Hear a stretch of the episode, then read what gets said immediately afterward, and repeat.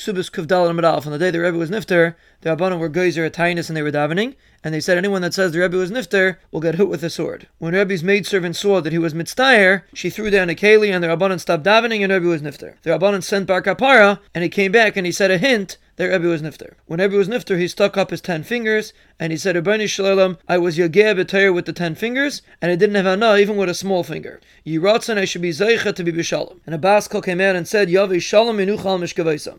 And the Gemara out of it that when a tzaddik's nifter, all the tzaddikim go to greet him and then they go back to Mishkavaisam. Abelazar says when a tzaddik's nifter, three groups of malachim go towards him. One says Bay B'Shalom, one says Heilich Nechaychay, and one says Yavish Shalom Minuchal Mishkavaisam. When a Rasha dies, three groups of bad malachim go towards him. One says Ein Shalom, one says Lamatzeva Yishkavu, and one says Redava Hashkava Sarelim. The Mishnah says as long as she's in her father's house, she collects her ksuba forever. As long as she's in her husband's house, she collects her ksuba for 25 years. Because within the 25 years, she'll get a hana, Keneged the ksuba according to a Meir in the name of Shim Gamliel. And the Chum say when she's bebeis baila, she collects the ksuba forever. When she's a base of she collects the ksuba for 25 years. If she dies, the Yershim have to be moicha on the ksuba within 25 years. And the Gemara explains even if she's a rich woman, but within 25 years, she could get a taiva that's worth her ksuba. The Gemara asks according to a Meir, let's say it's less than 25 years. Do we assume that she got percentage wise a taiva connected to ksuba? And the Gemara says teiko. Abaye asked the Yosef, if she comes before shkia, she collects the ksuba. After Shkia she doesn't? Do we assume she's Meichel in such a small amount of time? He responded, all the midas of the Chamma like this. In 40 saw a person could be Tevel. If it's a drop less, it can't be Tevel. Rav Yehuda says the name of Rav, that Bishmal Rabbi Yossi said Edis in front of Rabbi, that it's only if she doesn't have a shtek suba. But if she has the shtek suba, she collects forever. Abu says even if she has the shtek suba, she only collects for 25 years. If Sheish the Esakasha from Braisa, Abal Chayiv collects even if he wasn't Meicha. If he doesn't have a star, how's he collecting?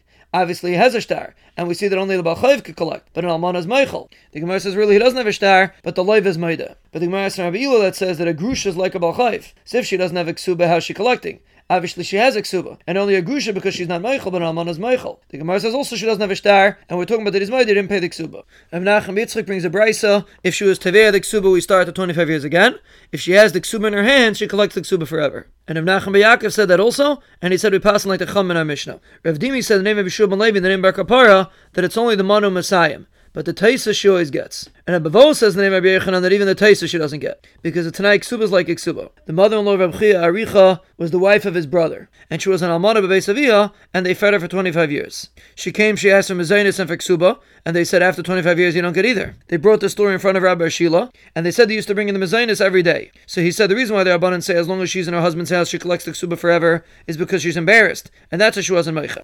Over here also she was embarrassed, and that's why she wasn't Meicha. You have to pay her the Ksuba. He didn't listen, so he wrote a that she could collect from his nechasim. So they came in front of Rava, and she wanted to collect the Paris from when she had the star to be tired from his nechasim. Rava saw that the star didn't say that Bezdin researched that these are his nechasim. So he said it's not a proper star. So she said, at least give me Paris from when they made an announcement on his property for 30 days.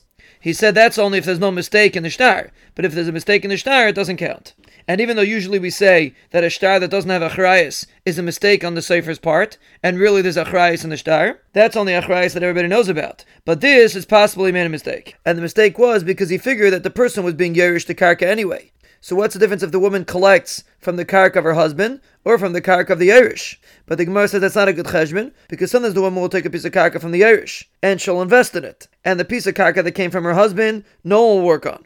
And then the Irish will come and say, I want that karka back and I'll give you a piece of karka from the husband. So the woman's going to end up losing out. And then people are going to make laws and bezin that they didn't protect this woman. So that's why Chazal said, that's to say specifically in the star, that we know that these nechasim belong to the husband. How did say?